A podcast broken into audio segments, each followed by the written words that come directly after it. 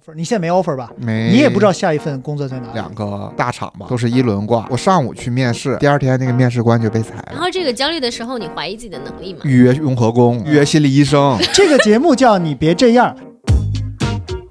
Hello，大家好，我是这个节目的第二主持人一静。呃这个你别这样，不是我们的第一主持人发起的，他叫 Billy。对，大家好，我我是第一主持人，我叫 Billy，呃，是一个即将失业的职场中年，一直在外企打工。我们两个应该都是职场中年，职场中呃，年，管对理层马上失业。对对，因为我们所在的公司是一个职场平台，还大规模退出了市场，所以是一个好的契机，让我嗯们来思考一下这个工作到底是啥呀？对对，但是是我其实挺好奇，因为这个“你别这样”，就我们现在这个节目名字，我觉得这里面透露出一种欲拒还迎，对吧？这 个是的。 所以你为啥起这名字来着？就是说，我们在生活中，包括职场上，有很多我们不理解别人的地方，或者我们想要别人告诉我们更多的地方。那么，他表达出来的东西是我们看不懂的，然后选择这个不接受、不理解的。所以，我们很多时候就说：“哎，你别这样行不行？你跟我讲你到底怎么想的，遭受的这些委屈、喜悦、悲伤、痛苦，可能实际上是后面的那部分是我们想想挖掘出来的。啊，就所那以种感你觉别。这样，其实就体现了你的一种好奇心。我完全理解错了，我一开嗯始以为你别这样就是指。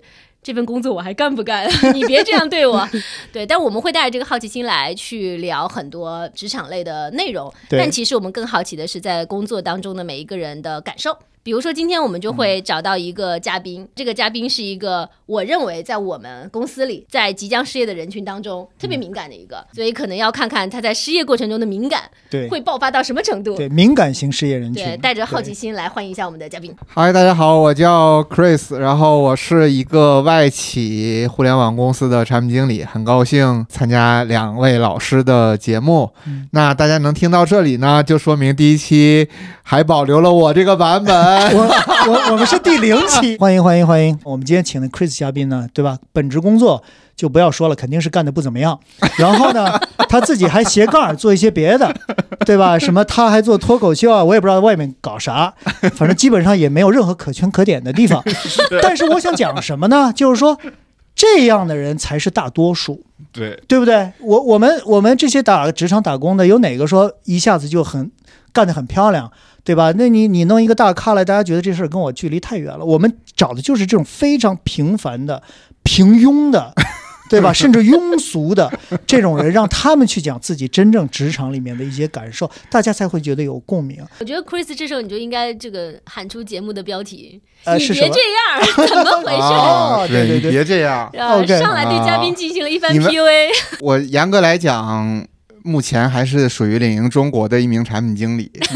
啊、大嗯这个约目持续到前本周五。 OK，, 嗯大家知道李英最近的一些变化，对吧？领英释放了一个巨大的机会，让我们去重新看一下这个世界。我现在就是在看世界的过程中比较纠结，在我的印象里，你好像属于那种最不纠结的那种性格，就好像什么事儿都很看得开的。我总体上当然还是乐观的呀，主要还是看一下下个时代的机会，比如说 AI 呀、 虚拟现实啊。我年纪也不小了，就是想看一看说有没有更大概念上的成 OK，果。你跟大家说说而不你是到底多大，让大家高兴高兴。我是八九年的，三十三。你高三兴十吗？三，我不高兴，我比他大 呀，我有什么好高兴的？对，所以挺纠结的。现在是一个重要的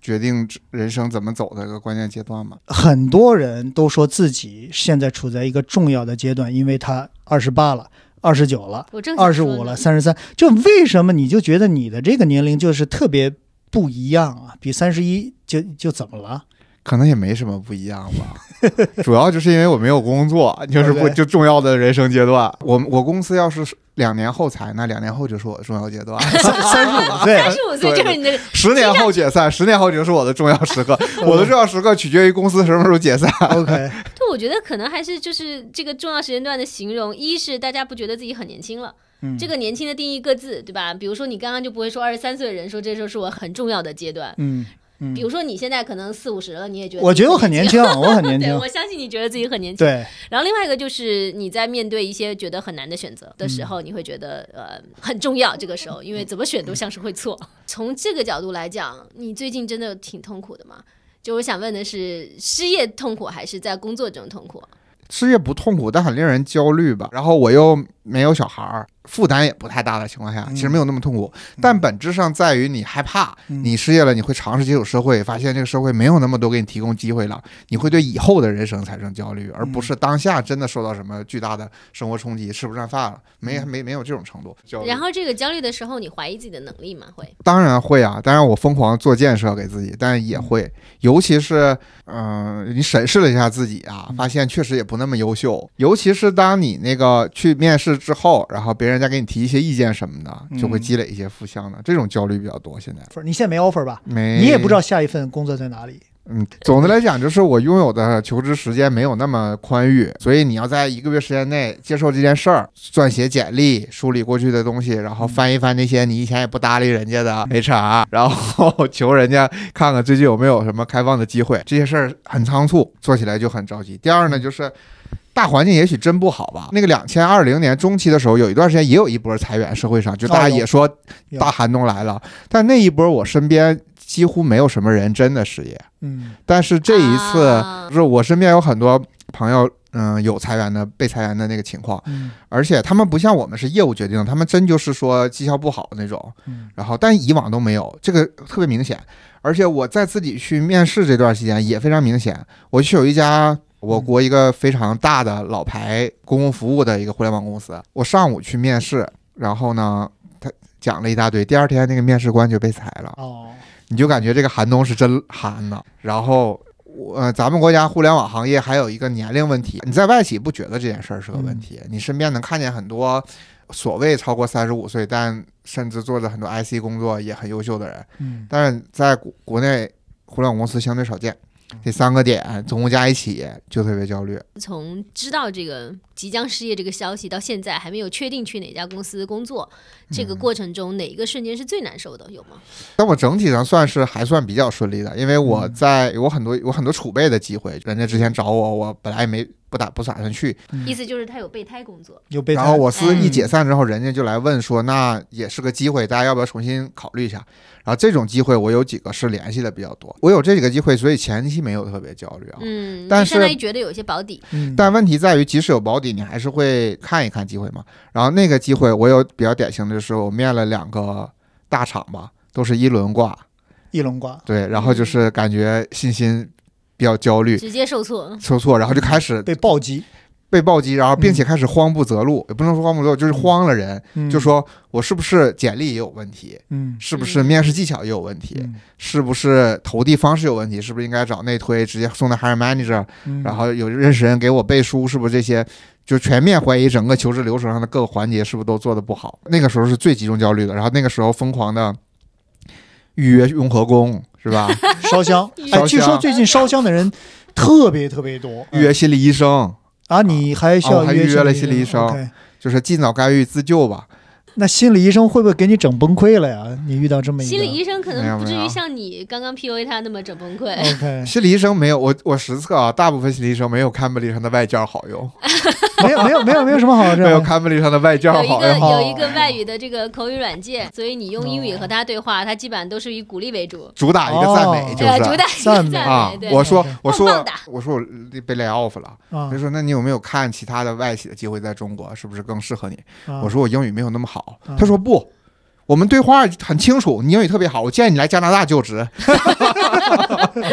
比我的心理医生有用很多。插一句，这嗯个很快就要被 AI 取代了啊！这是我最近看到的最快会被 AI 工具取代的一个，就是真人外教英语陪练。不，但是你如果是一个真人鼓励你，你还觉得里面有一些真实性在里面。你如果是个 AI，你就觉我得这他妈都是录的呀。啊我反而想说，就是我啊获取到的价值，相信当一个吧北美的六十岁的白人老太太兴高采烈跟你说，你完全可以去找一个外企工作的时候，你获得的情绪价值是大于他说那两教你说那两句英对语的。对对对，对，是这这嗯经过你这么一轮自救，你在这个过程里面没有一个 moment 是特别难过或者就是那个什么的，就是接连有几就是接次连面试，两自次一己面的挂，面试嗯失败的时候 OK 啊，是最难受的。嗯，你面试几个稍微就 low 一点的工作，然后找找就信他心其实已不经有行保吗？底了嘛，这个是个正常的路径，嗯但我一开始没有这么做。我好，我现在反过头来觉得是这样更好。 entry level 的稍微低一点的，让自己觉得嗯自己其实还是有价值感的，然后一点一点往上抬。 你说我要是面一个 entry level，然后也挂了，那你就告诉自己这不是个 entry level 的。哎，我对去吧雍和宫的，我祈求的就是这样。我跟同事同学一起去，他们祈求都是下周有工作。我在内心想的是，这个要求对，嗯、佛祖要求太高了。对，嗯，我内心都是说，请佛祖赐予我接受没有工作的智慧和平静就行哎了。哇！了 我感觉我的佛性已经达到了一些 level 了。哎，我还真有点好奇，就是说你觉得你已经需要找心理自救了，是一个什么样的事情激发着你说我做出这个判断，说我需要找人聊聊了？就是我本来那个在刚刚得知我们就是要解散了之后，遗憾是大于难过的，我没有特别焦虑。嗯我在家还是该吃啥吃啥，该看综艺看综艺，该打游戏打游戏。然后呢，那几天接连面试失败几次呢，我连电脑都不想打开，我每天就是坐在那个床头，然后用 iPad 问 GPT 说这个我这个简历是。哪块写的不好？参照一个嗯同等水平的产品经理应该怎样改简历？嗯我就觉得我有点纠结了，那个时候有点走不出去了，因为我最热爱的事儿已经没动力了，我已经好久没有写段子了都。 OK，然后我电游戏，你想我都不玩，电视我都不看了，那些原来对我很有吸引力的东西，我突然没有吸引力了，这是一个比较重大的信号。我觉得得我迷失在一种情绪里了，这种情绪干扰到我对其他热爱的事儿了，我就有点害怕。这个好机警啊，他很机警，但另外一方面，他比别人的更敏感。更敏感，他的节奏感更快。啊我整体上就是一个比较敏感和嗯啊就鸽子是是个挺敏感的，对，是这样吗就是比较敏感的。一方面哦是我成长经历的问题，嗯然后再一个就是自卑，从小就你说这个话的时候，会不会每说一次，实际上， 呃，你别哭啊。哎，有的时候我是这样想的，就很多人说，比如说我说我是个自卑的人，或者我说嗯是一个敏感，或者我说是害羞的人，其实就每说说一次，次你，都强化了他都自己强对化自己了的标签和概念。对，然后相当于自多一次自这个所谓的自我的心理暗示。我是真的自卑在很多方面哈，哦尤其在在我们公司，但呃，我现在学习的就是接受这件事儿，不是接受你那个不如别人而不自卑，就是接受嗯自卑本身也很重要，嗯，就是它不是一个万劫不复的情感。哎，我觉得特别好。我们进入到今天这个第零期的一个真正有营养的话题，就是谈到如果有职场人有这种自卑感，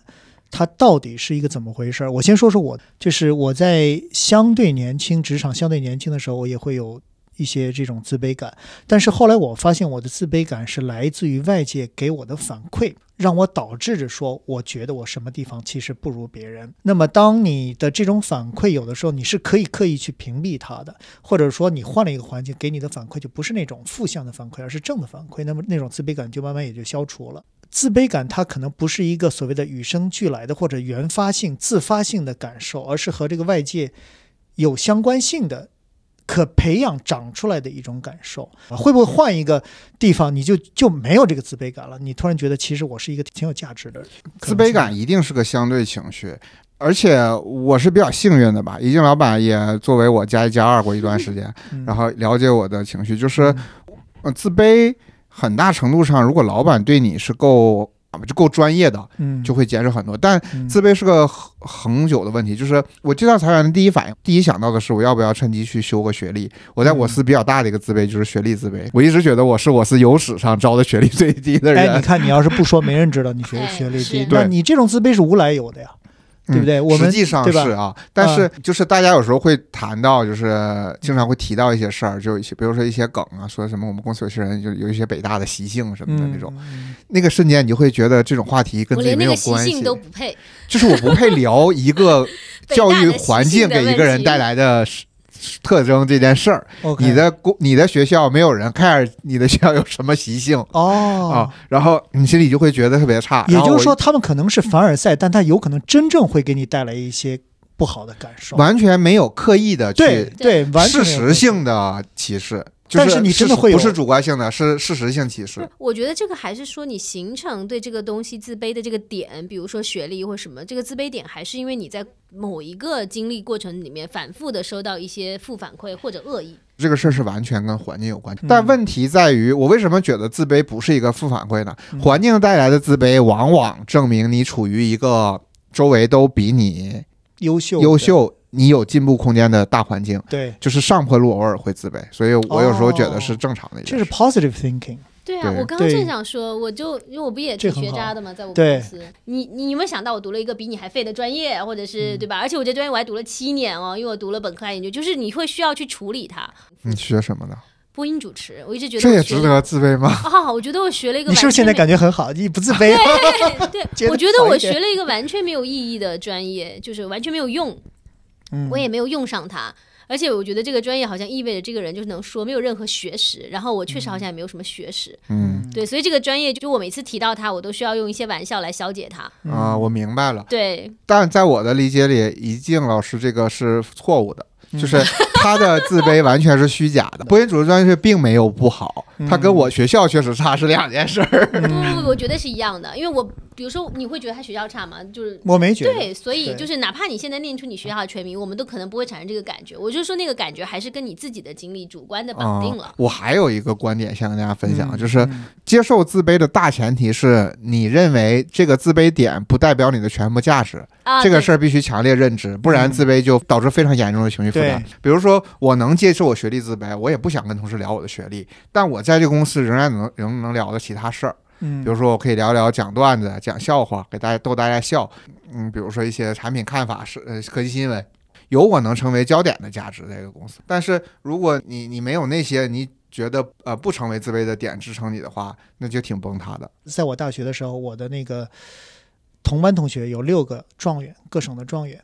然后呢，我们都学计算机。然后你在那个地方会感觉到自己跟别人在智商上是真的有差距的。我就决定不一做件计事算情机，我了决定说我不配跟这些人做同样的事情。 但是呢，有一点好，就是因为我当时大在大学里面，我踢球踢得特别好。嗯嗯，然后这个是系队的主力前锋，一天到晚都进球的。因为我们那个系又是大家特别重视踢球的，然后拿拿你当球星看，对吧？有很多人都说、嗯哇，你太牛了，又进了那么多球。就比如说 Chris，你刚才你说你学习熬不咋地，对吧？对，然后你有点自卑，但是如果我给你的反馈是说我根本不 care，因为我 care 的是你，比如说你平时是一个挺开朗、很幽默的人，对吧？然后你对产品有自己的观点，然后你跟大家的交往会非常舒服。那么在这个前提下，你跟一个 Stanford 的人实际上没有任何差别。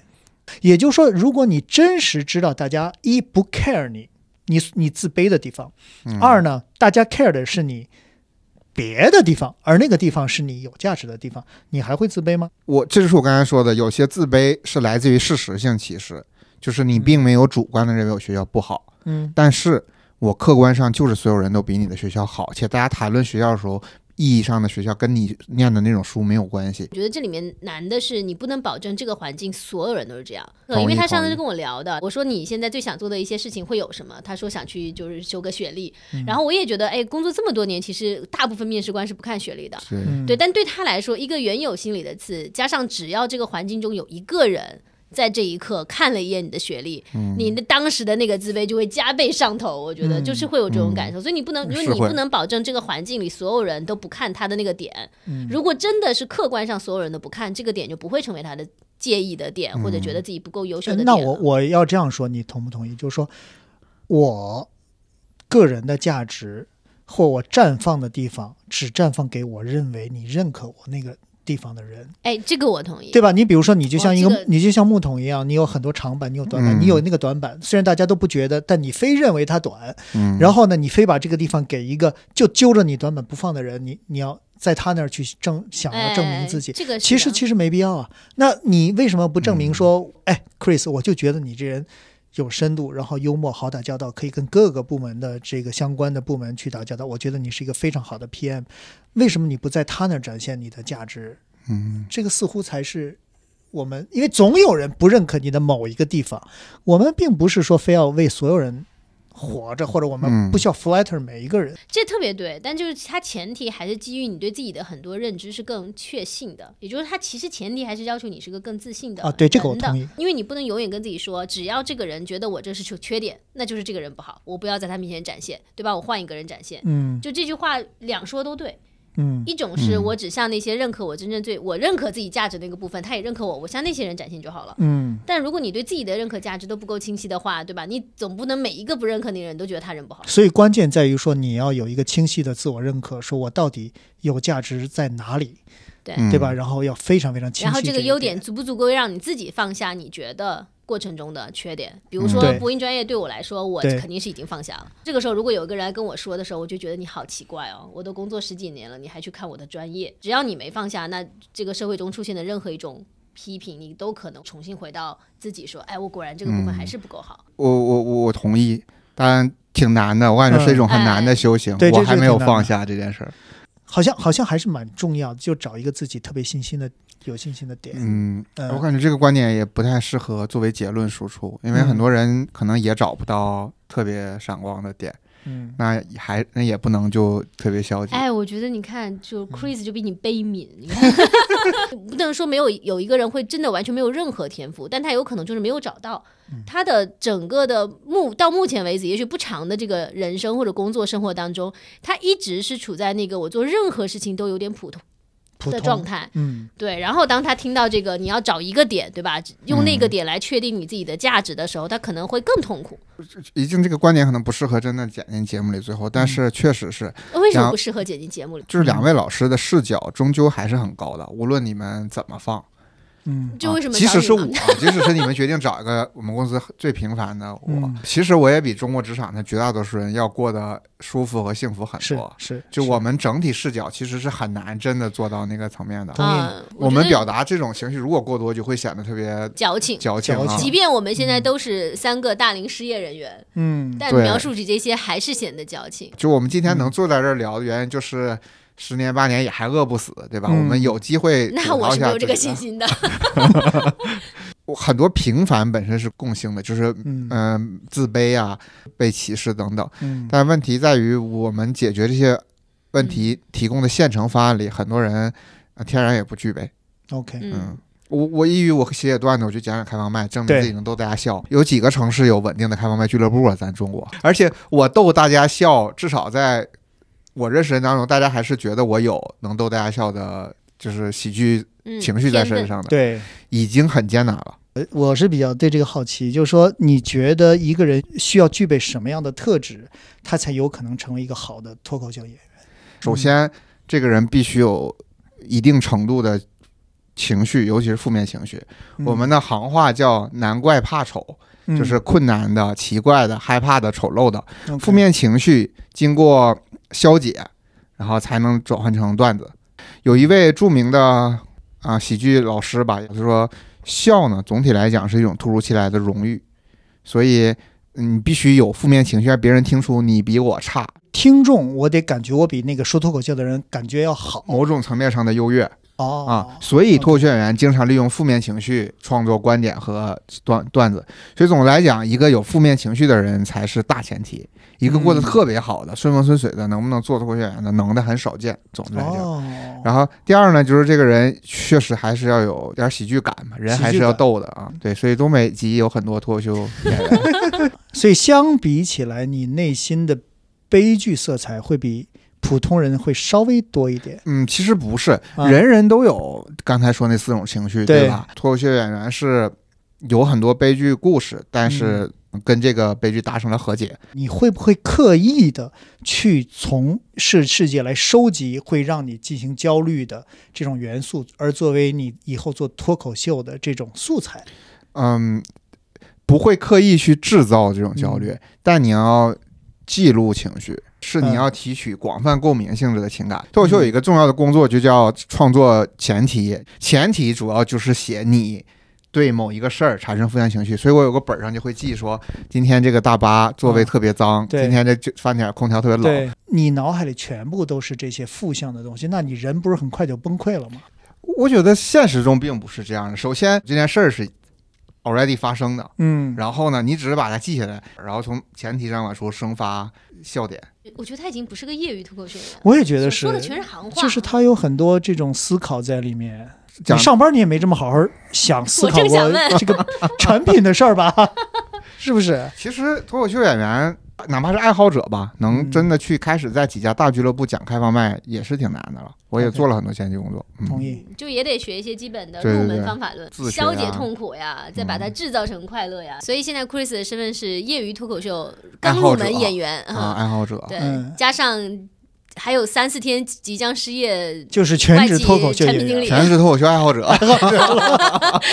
，OK， 全职爱好者。现在哎，你觉得你觉得刚刚这个就是你对普通人这个观察或者悲悯，就是有帮助到你在做脱口秀或做产品吗？做产品肯定是有吧，产品的核心就是去观察一些目标用户，本质上人我理性的解观 察完了，这个问题现在太像面试了，已经、来就做个已经有 rehearsal 了成套答案了是吗？对不是就是那个做产品的核心啊，就是找到目标用户，然后找到供需关系，就是一件简单的事儿。然后那理解和找到目标用户，其实就是你要够共悲情悯也和好，同理同理心也好，肯定是对这事儿有帮助的。所以敏感其实也是很重要的，当然对了吧？，大部分面对终端是人的工作，都挺需要敏感。敏感就意味着是说，比如说我一些事情真的让我高兴的时候，我能感受到自己那种好的情绪，然后让我嗯悲伤的时候，我也能感受到会哭出来。嗯，它是人和外部世界共振的，它是一个天赋，不是所有人都敏感的，嗯有很多人是麻木的。我相信嗯大家都见过这样的人，但是他有的时候会给别人带来一些压力，是对甚至自己可能会有一些情绪的消耗。其实这个是一个双刃剑了，在职场上，一个敏感性的人格和一个相对木讷一些型的人格，因为我们也都看过书叫钝感力呃，钝感力，对对 对，还有什么被讨厌的勇气，被讨厌的勇气，感觉两边都有道理。嗯我的体验是，不敏感的人呢，活得更幸福。但敏感的人在职场上略有优势，因为他更多的照顾到了人的感受，所以他在团体当中是比较受欢迎的。敏感人其实不太受欢迎，我理解。嗯但是敏感的人确实能占一些先机，在很多事上，他就是敏感。而且嗯大多数敏感，我觉得是被训练出来的。就是小时候我会察言观色我的父母，就是我父亲如果今天神态不对，一一顿暴揍，我就决定不惹他。有什么，比如我我其实想买一个玩具，我决定今天肯定不能说这个事儿。他表现在工作中是讨人厌的，比如说可能英老板在帮我晋升，他说我已经给你提了嗯，然后下礼拜英老板可能有别的事儿忙，稍微没提这个事儿，我就觉得完了，老惦记着，啊是不是给我弄黄了呀？ 啊，我就问我说，还是是怎么到哪儿了？就追人家， 其实就是你敏感，你就觉得要出事儿，但实际上可能没有，因为大多数时候呢，百分之五十以上的敏感都是你自我敏感导致的，没压根儿没这回事儿，嗯，嗯就你全是自己想象的的信息和情绪在波动，而别人那儿就是纹丝不动了。你对加工了吧别人的情绪，然后那你其实你就会惹人讨厌，你不该这么追我，但是嗯有百分之五十的敏感是你捕捉正确了，所以嗯是你超出别人能够捕捉到更多信息和对情绪，的时候，你肯定会捕有捉有错助一于半儿你，但我嗯理解会你会捕捉的对一半儿。比如说我可能有个人承诺给我 offer 是吧，嗯然后说那我们下礼拜再给，我可能捕捉到他可能这 offer 就没了，然后我要做的事儿就是我把别再的追一下 offer 拉住， OK，就不至于俩都丢了。那嗯其实是有好处的，在工作中或者是在面对社会里，嗯但这种人很累，对吧？对你能想象到，听是着就别扭。所有的信息都得放大两倍来做自己的反应和处理。付出了百分之五十呢，获得一个比较好的结果，然后还付出百分之五十没有结果，其实期望是平的。对，然后不动那个人呢，他什么都不做，获得百分之五十的好结果，对他的期望是正 的，对，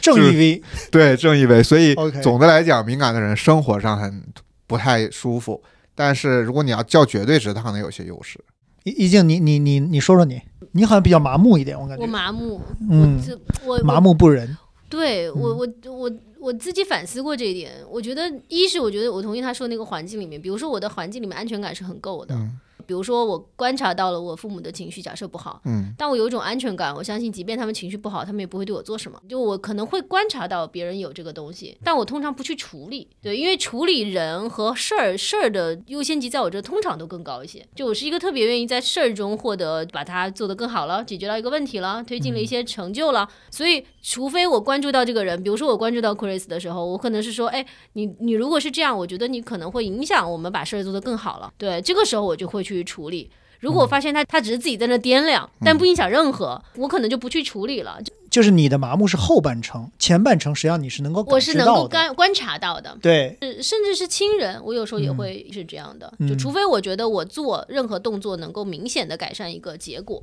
否则你还不如不做，对就放着。对对，那个 Chris，我问一下，一静是你老板，你希望你的老板是个敏感型的还是麻木型的人呢？我希望我的老板是个麻木型，是个麻木啊，型，真的吗？真的。哎，这个和我想的不一你样。如你想啊，首先你能想象，如果两个人都敏感，这两个人之间就会形成一种敏感循环，情绪会螺旋上升。对，微信里面只说了三句话， 但里面背后的附加信息对有对对大对概两二人十句左右各。 自畅想了二十 句。对啊，这个 的确是这样的。而且你说你有百分之五十可能是对的，百分之五十错的，他有百分之五十对，百分之嗯五，十就错是，放大了嗯。对，就是放大效应嘛。嗯对不对？所以是所以所以你是希望老板是一个麻木一点对，，而且实际上，大部分所谓钝感力的人，本质上是宅心仁厚的人，就他们自己也很生活，也很安全，给别人的感受也安全。我觉得嗯这就是不一很定划等稳号。定嗯我刚刚就想说，就是麻木，就或者说，比如说我不处理，或者我比较就事论事吧，可能嗯对你来说是舒服的。但是我觉得敏感的人，如果遇到那个会带恶意的，就我觉得善意和恶意和你是否敏感是两嗯个哦完全不相关的维度。或者说我无意中老是散发一些像你的 PUA 言辞，对吧带恶意的一些评论，就是我有可 OK 能就是会。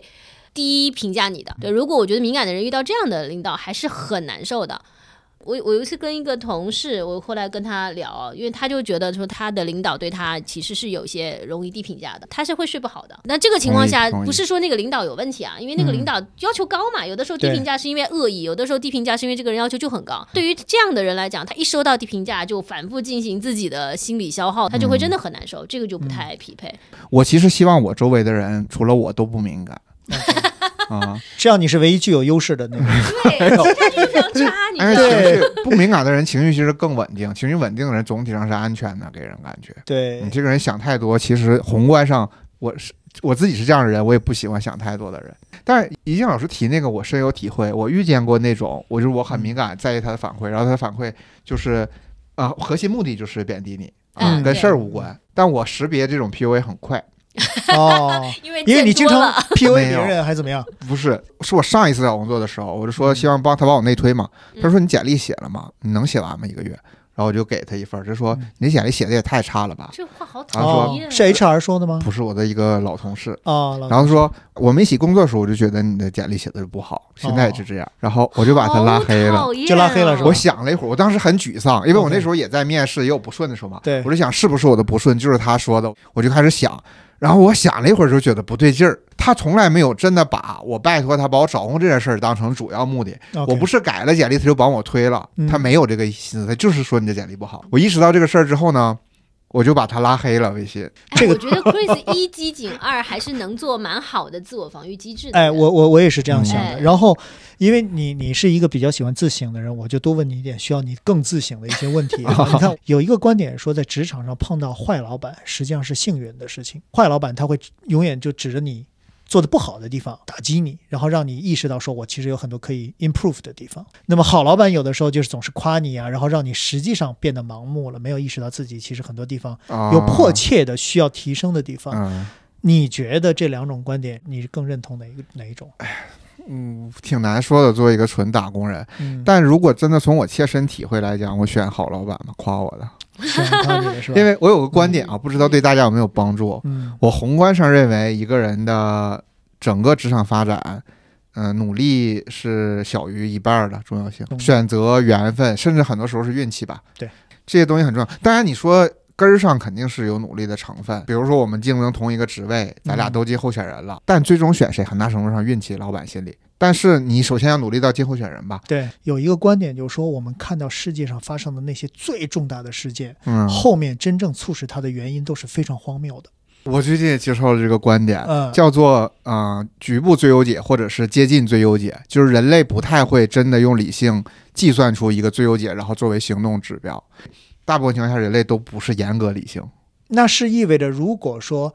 努力在这件事情上推动的决，就是它的决定因素是很小的，是不是意味着我们其实没必要那么努力呢？我跟一个人就争论过这个观点，争论嗯很久，我就特别不同意，因为他说从出生开始说，就是你你在什么年代出生在什么地域，对吧？比如从说投你胎是出生说在起北京，嗯，我是出生在四线、五嗯线城市，或者你出生在这个年代，你赶上互联网或者等等，嗯就你都会有很多远超于你努力的决定你嗯命运的因素，对吧？它都不是说倍数，它不是一个量级的决定了你的命运的因素。嗯我同意这一点，但问题就是，既然那些因素不由我决定。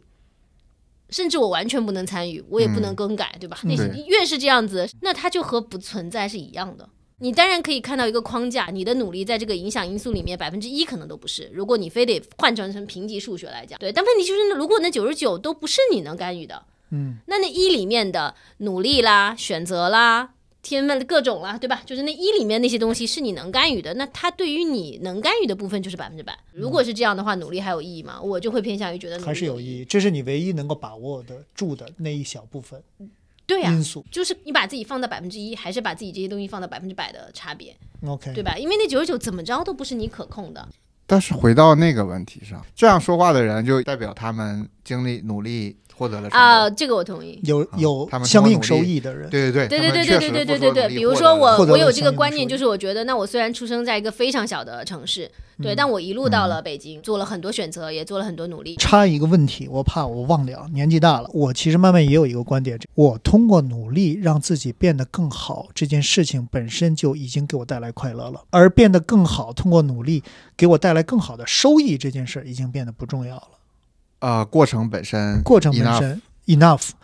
有您点太的过于不宏大你。讲一讲，你觉得你足够努力吗？你在你在 LinkedIn 的这段，我挺努力的你挺吧努力？的我我讲实话，我觉得我是产品组比较卷的，但可能在后产半段，后半段没有对，但可能在领领英卷，可能在大的平台上都称算得不上上卷。，嗯，但我我我在领英内部算挺卷。我想做一个外企嗯 PM，我基本是九点之后下班吧。 OK，嗯，哎，我我这个我倒反而真的很好奇问了，你好像前面有一段时间是不卷的，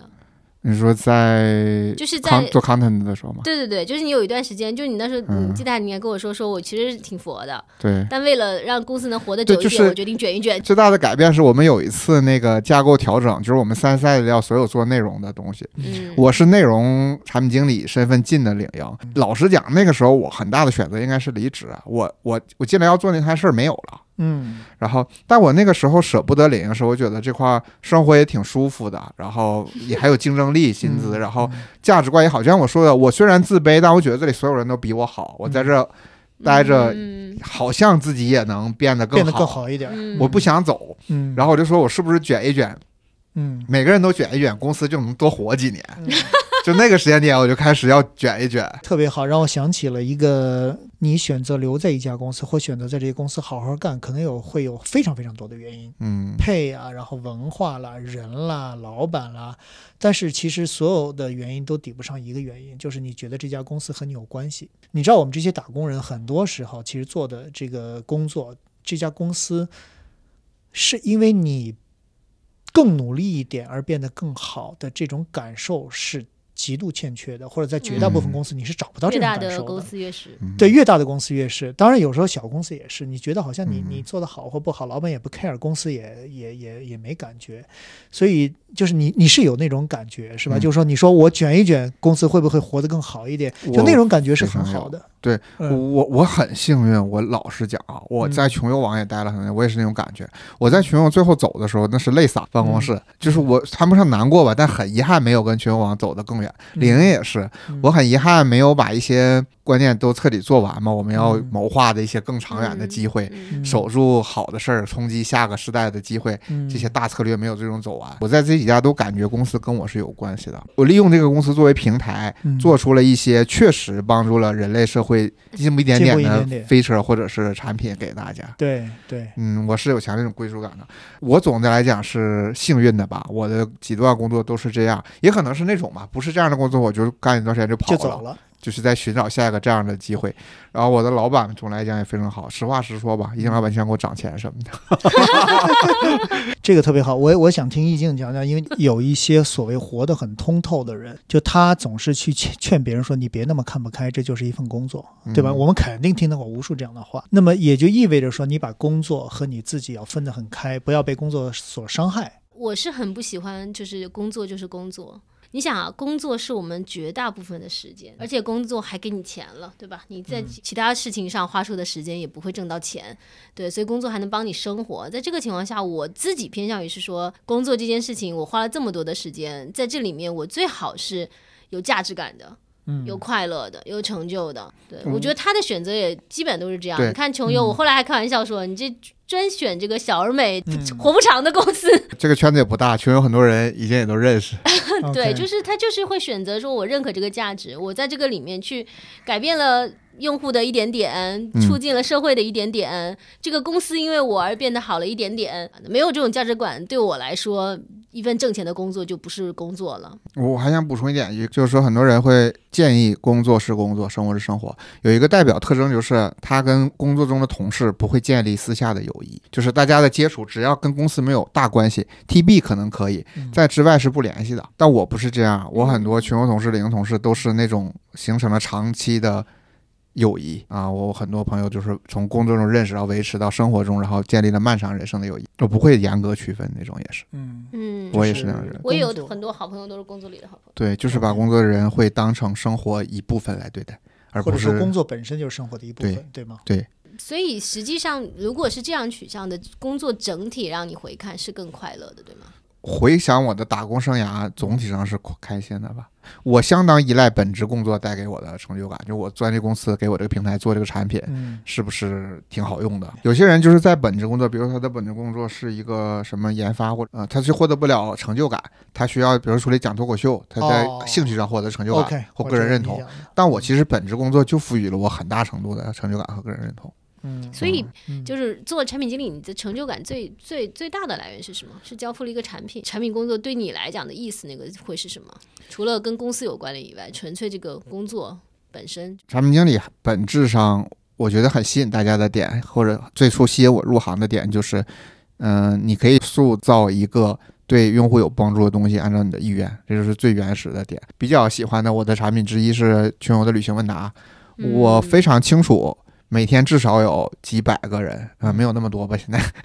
一百多个人，嗯因为这个产品解决了具体的问题，他找到了日本签证怎么送签，嗯大阪到京都呢，怎么交通最快？我就是实打实的为世界上很多境外旅行的人解决了很多实这际个产问品题是你当时是对产嗯品经理是吧？对，而且他是按照我的想法在走的。我们有过很多争执，比如他适不适合做成这样，做成这样，嗯然后是以我的说服了，比如说执行层，然后我们最后选了这个方案，就是他也有我的判断在里，嗯这种就是挺有成就感的，嗯，我觉得就很吸引是人你一路的是。在观察，首先，因为你要看到需求本身嘛，对然后观嗯察，然后创造，然后决策，可能有些难的决策，对吧？产品经常会有路线的决策，嗯嗯，然后再交付给实打实的真人用户，然后这些真人用户真的会解决他的问题，或给你一些反馈，就这个过程可能是对产品经理而且觉得我这是个地方很的执行视角的成就感。嗯很多产品经理他的那种快乐就更宏大，他就是说我发明一种新的东西，嗯，我做了一个特别划时代的应用，引领了嗯行业变迁、社会风气。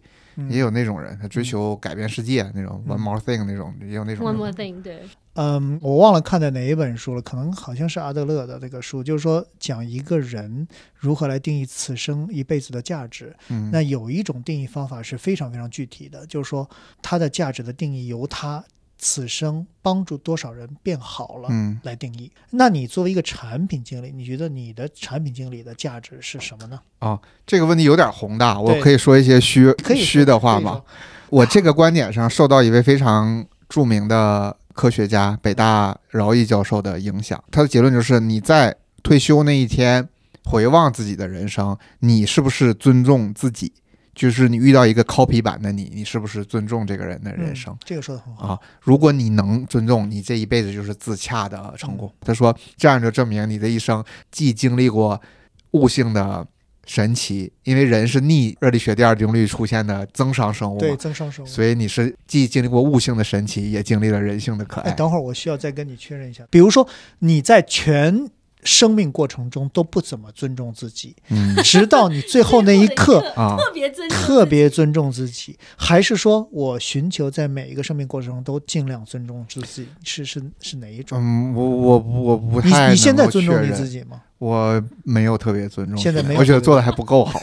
而因为绝大多数中国人是没有强烈的宗教信仰的，嗯所以自我尊重是最重要的真理实现。我知道这句话之后，我就非常信任这句话作为我这句大话致是非常好，我觉得可能我也考虑可以拿它作为我的一个座右铭。我觉得，我觉得饶毅这句话好就好在他没有给每个人制定一个共同标准，对吧？对他是在你回望自己的时候，以你的认知世界观、你受到的资源、外部教育、社会给你的原始资产积累的资产，对，你能不能已经做到让自己尊重了？这个开局做成这样，嗯是不是自己尊重的？嗯不错，就是我觉得他这句话说的好的点就在于这样，因为每个人的起点和能分配的手牌不一样，嗯，你这些牌是不是打成你退休那天那样对就，够好哎，了？那你现在呢？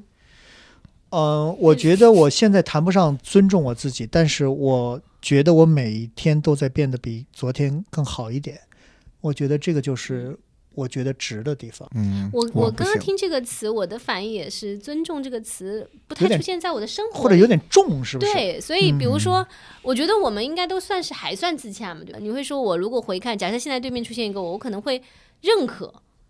这这个个人人。嗯对，我觉得这就是对我自己挺大的表嗯扬了。尊重会让我觉得你经历过更难的抉择，你、嗯你你跨过一些嗯更难的挑战。在自己的心里面完成了自己价值使命更大的一些，嗯对，他举了一个例子，就是我们在人生中一定会面临很多艰难的时刻，嗯哎，能不能挺住了，咬牙克服了？就是你如果回望那天，就觉得说那个时候如果掉牙，那自己是真的尊重自己。嗯但你你那个时候放弃了，你可能也能接受这样的自己。简单来讲，一个人从从阿富汗今天是我们的品牌公关负责人，嗯，和是产品负责人，对吧？但人和家是我打这出来一路的，，嗯对，和我这一路做到现在是一个嗯，负责人，我觉得那个人会更值得尊重，嗯就是这个感觉。我我我小时候没想过尊重这个词儿，因为这个词儿挺重的。确实，然后你你就是，如果你扪心而问，你真正要从内心里尊重一个人，其实是一个非常高的标准对，啊！你你你想想看，说在这个世界上，你真正尊重的人，其实可能你弄不好一个都没有。然后，但是我曾经想过说，如果我挂的那一刻，我觉得我这辈子值了，因为这是一个非常中国人的嗯表达方式，就老子这辈子活得还挺值的，没白活。嗯其实我当时觉得好像也能接受，就这种盖棺定论，值了就意味着就是我绽放过了，嗯，我是否尊重我自己似乎不是很重要。可能嗯饶毅说这句话的时候，我们我揣测他以一嗯个学生的身份，可能他还是认为科学家应该追求更更有追求崇一些，高一对，点的，尊重可能更重一些，是因为对要追求的更更高一些吧。如果我用这个方式来评估我的，对吧？某一天来回看自己的时候，嗯，我会更受鼓舞的去嗯做那个更难的决定。对，你哎，在这做是我选觉择的时候得今会想天一这个下。词给我的启发。哦，啊对，你因为下我次真做的没选有择的时候，你就会想，说这个如果我好选了 A，对我到老了就是对这接是受以终为始的一种对，人生就是观。我觉得这个嗯人对生观的启发就在这儿，对吧？因为我们其实是能够选择那个我们这一刻觉得值对的事情的。嗯对我觉得我活到现在我也值了，这个问题但其实就选是另一个更难的事儿，没准儿能尊重自对己这个就这哎个对这个对就对对就对对就深了。对对我问问，因为是这样，就是如果以终为始，你想要成为一个自己尊重的人，你会选择更难和更有意义的事情，对或者对于人类你觉得能改是变的人类。但是如果说我选择是值了的，我就会选择也许今朝有酒今朝醉，今天的快乐我要享受。嗯那可能这样我死的时候，我觉得我每一刻都挺值的，那我整体加起来也是值了的。嗯所以他会往回推，会决定你每一个选择。而且有可能会增加你的社会价值取向。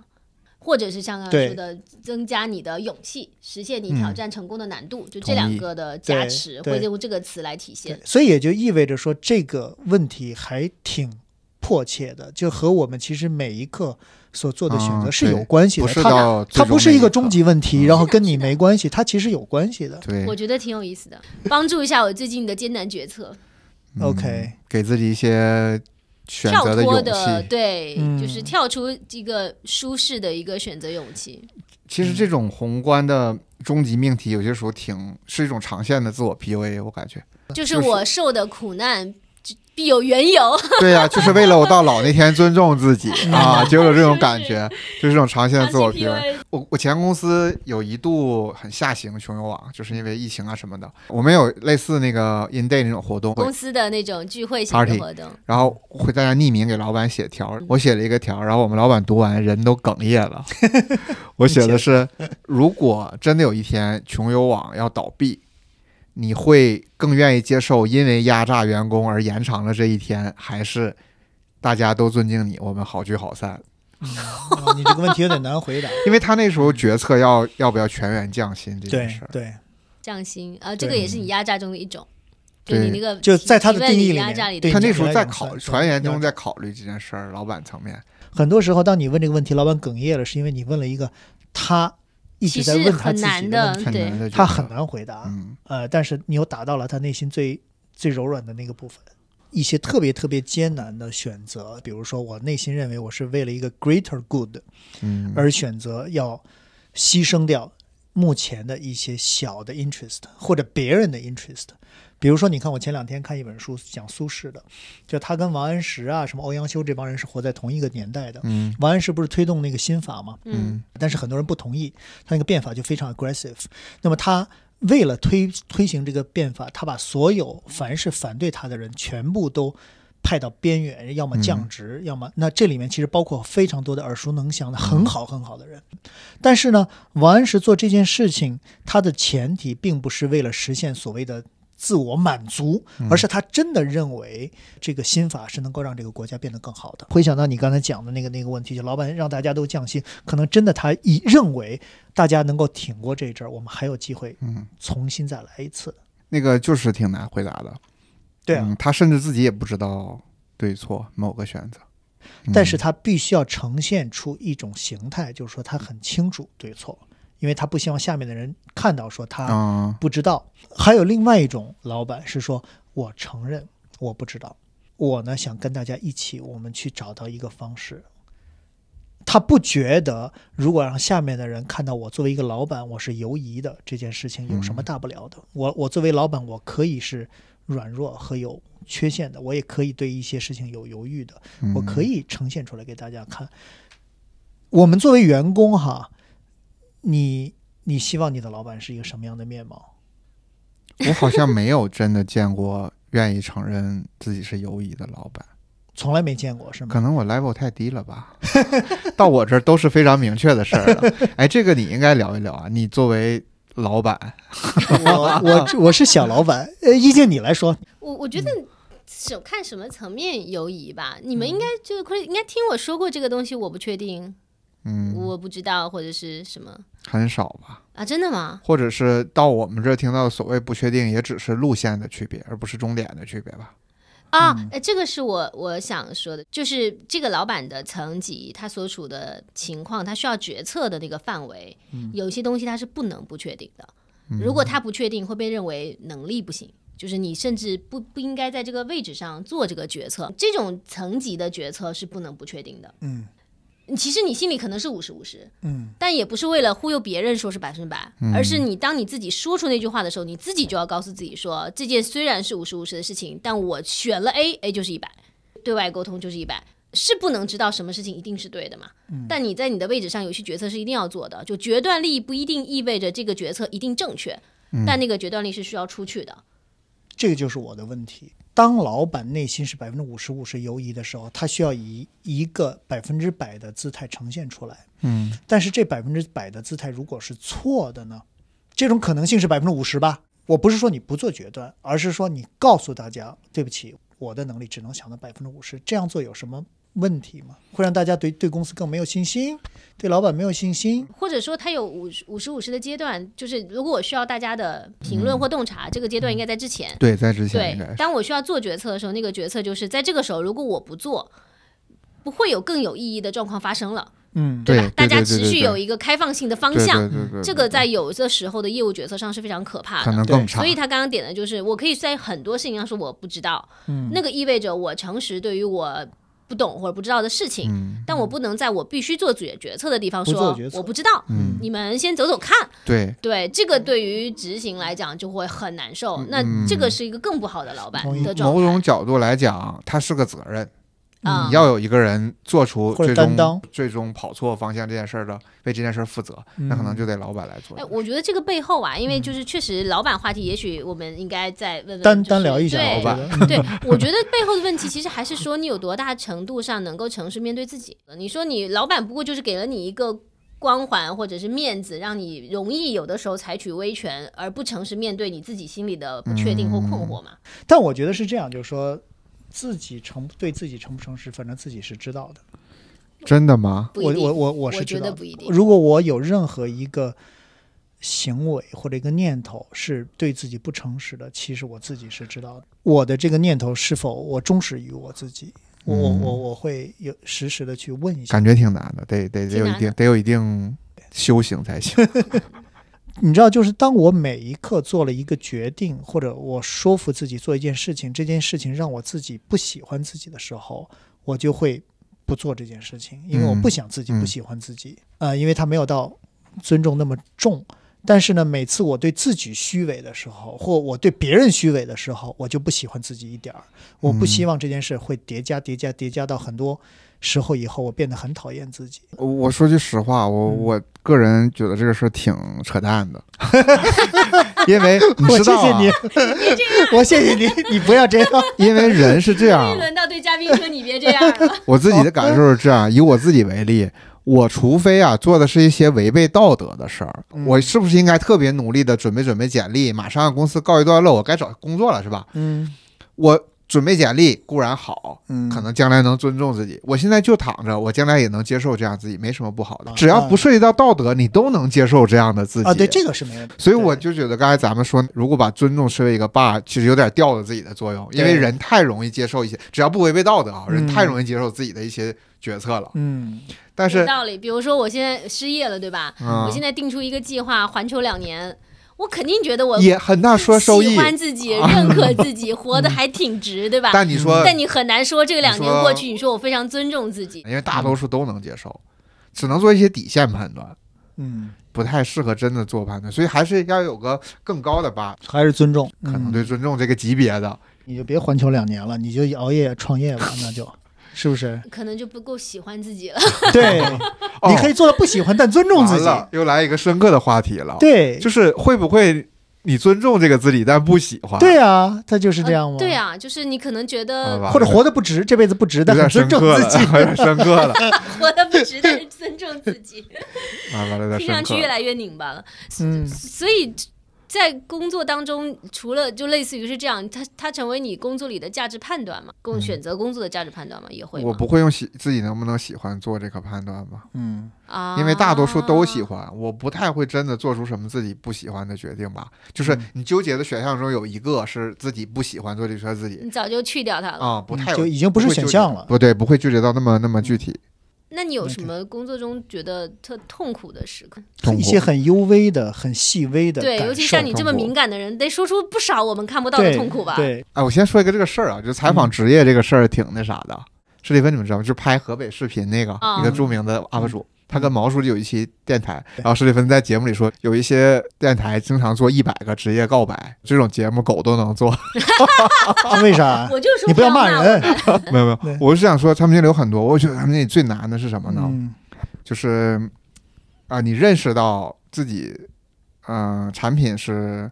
有极限的这件事儿嗯是挺痛苦的。这个世界上真的能称作改变世界的产品非常有限嗯，啊！你要明白，你一辈子都做不了这种产品。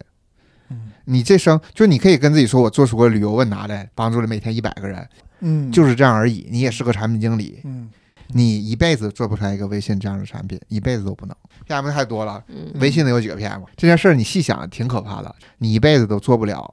你父母能用到的产品，你一辈子都做不出来一个你任何亲戚能在手机上用到。感慨这是你做的东西，一辈子都不能。嗯，嗯，你你想到这点的时候，你就觉得他们这职位有啥价值，所以还你不如卖个暖瓶所呢。以作为一个产品经理，当你每次思考想到这个问题的时候，其实你是有点无能为力，，有点无能为有点 sad 的有。点力我最无能为典力。型的是有一次我，我的伯父在我家喝酒，嗯然后啊他是传统的工人嘛，他认为整个互联网本身没有价值，就是你们做的是不产生真正的供给嘛，嗯就是协调供需嘛，你不真的生产出商品来。啊，你伯父是个哲学家，啊这是么有洞察，是他就喝完酒说以后才能他说出的这样原的话就是：“你们这些东西都是虚的，对吧嗯啊？？”我把电断了，你们什么都没有，不就是骗钱吗 嗯，然后很很错，但哎你的很我我本们一下点次质， WiFi 我们下吗次采访一下他伯父，很错，但很本质。对，然后他就说：“你什么价值都没有。”然后我说：“不，我也帮助很多人。”他说：“你做个啥？你让我用一下啊。”嗯我无言以对。他也不能用群网去旅游，他也不会用领英找工作。我无言以对，我也想很骄傲。对我做个快手，我做个微信，我跟他说你用了我做的，对啊我得老骄傲了。对啊但我不能，这就挺悲，我一辈子都不能，嗯也也不一定吧，是 吧？嗯我还算很幸运，因为我在做我们这行之前不做过相机、手机相机嘛。我妈用乐视手机的时候，她的那个相机其实是我做的设计了。嗯，但是，嗯、大多数情况下就是没法解释这嗯一点。我们可能像你讲的，作为一个产品经理，你没办法做出一个全民级的那种东西，让你伯父能用，但是你一定有办法来说服他，来证明你的产品是有价值的，而这个嗯办法可能有的时候有点牵强，嗯，对吧？但是这个不就是我们每一个职场打工的人最后要是要找到一个故事来圆说我我其实干这个是有有有价值的嘛。嗯，其实我们每个人都能找到这样的故事，只是它有多牵强而已了。我我感觉我说服不了伯父，我最后的结论就是你也不懂，是吧我回老家都不敢面对他们，啊，他们聊我的职业，那你我对都自己是，要求有点我现在太已经高了放纵我了也觉得啊我现在已经放纵了。他们回老家说我干啥，我就说我在北京骗钱，然后得到了尊重，对，得到尊 重，说我我们我们那干的最好，不就能在北京面 前吗？对呀、我现在是对自己要求有点太高了，我觉得。不是就是理理理想主义产品经理是这样的啦，这嗯嗯，不是高是某一个侧面嘛，对，嗯对就挺希望他的身边的亲朋好友们能够知道他在做什么，嗯然后能够有对他工作的认可。这个在他的一个需求里，嗯，我可能就没有这个需求。但我同意他说的那个那个点，比如说，你比你说做过微信的就对，做过微信的人的痛苦是说，我也只不过参与做了微信，而我这辈子最成功的产品就是我之前做过了微信。嗯真的真的，我我认识一个做过微信的这个产品经理出来，就是他这辈子最大的痛苦就是他一在之后跟任何人介绍，他最好的注脚就是我曾经做过微信这个产品。嗯而谁能够再做出一个微信这样的产品呢？说而得且好嗯他也不是创造者，对吧？就是你这个世上也只有一个张小龙，剩下所有人都是我参与过微信这个产品，然后他就成为你职业的最高注脚了，也挺痛苦的。你这个说的对，但是我在想另外一个问题，就是说，如果有一个人，你你这辈子需要跟一个人去讲述你的故事，讲述完了以后，你觉得自己是有价值的，这个人应该是谁呀、我的答案嗯，是我自己，因为你看，你跟你伯父说不清楚嗯对吧？你跟你二舅也说不清楚，嗯你跟你自己能说清楚吗？嗯，如果你跟你自己能说清楚那个版本，你觉得还行过得去，我觉得就行了。我反正是我我我觉得那个人应该是我自己，嗯而且我差不多有一个版本，说我在 LinkedIn 这八年我做的事情到底是什么，我认为这件事是否有价值、有意义。这个 storyline 其实我已经想过了，嗯，包括我在之前，比如说在亚马逊做的那几年，我到底干嘛了？我那个 storyline 我也能 convince 我自己，说我我在这四年是有价值的。我觉得那个人才是关键。我觉得你这就属于强行让一个，还是回到最开始最开始咱们聊的，其实话题好像没有变，就是嗯你强行让一个并没有完整的说，我只需要自我评价就能够完全自信，嗯对我始终还在希望得到外嗯外界的界正反馈对嗯来建立我的自信，否则他就不是一对开始给自己好像是的定义这个问题是是自这个卑问题，还是这个是问这题个问题，对什什么叫自卑呢？一种当然是我有一个缺点，或者这个缺点我觉得总是会被不同情况下暴露出来，对对吧？我自卑。对，另外一对种是它的底色，底色叫做我其实需要更多的认可，否则我可能就觉得自己是不够优秀的。嗯这个认可来自于二舅，对吧？大伯。嗯，对，而你有觉道得理你你是的你是已的经足够自信了，所以对你再用一个自信的人的框架告诉一个有点自卑的人的框架说，是你这为个什么意需要得到别人的认那可？还你为什么还不还是问你自总己结的好，是这个意思他。这哎说的非常好。 啊，感觉那个可能我修行过了，不在意所有人的评价，嗯但还在意我在乎的人的评价，可能嗯还没有修行到只遵守自己的评价。对你，你这个一还静得他修行嗯一静说的对，但是你要这样想，就是说你今天跟你大伯说了哈，假设你真的做了一款产品，你大伯用用了，了啊你特高兴，倍儿高兴。不知道那你你二舅说我怎么用着啊？我嗯不用那个 A P P，、你给我也来一个。那你发现你还得给他再弄一个，完了过两天你们家邻居这个三叔又说你你也给我来一个，那你这玩意儿没头啊！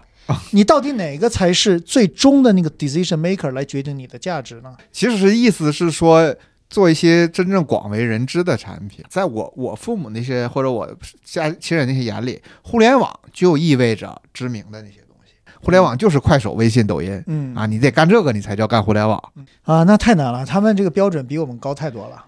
对吧嗯他必须得 DAU 得上十亿那才就才像叫互联网。 但这个我觉得可能也不一定这么想，也不一定是产品经理的事儿。呃，人人在各个行业可能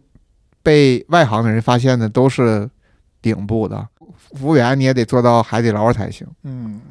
你说你在卖货，然后人说那你也不是李佳琦啊，不，他其实换句话说，就是你嗯在成就感的这个追求上，总还有你更想追求的嗯，成就感和很世俗是意义上的那然种。后嗯才形成你的。我们刚刚说所谓的痛苦或者不满足嘛，你还能完全满足啊？对啊，哪有那么好的事儿啊？没有，但你对啊看上去像完全满足啊？我没有，我是嗯标准关键低修行够了，我是自标准别降低，不断降低， 所以很满足。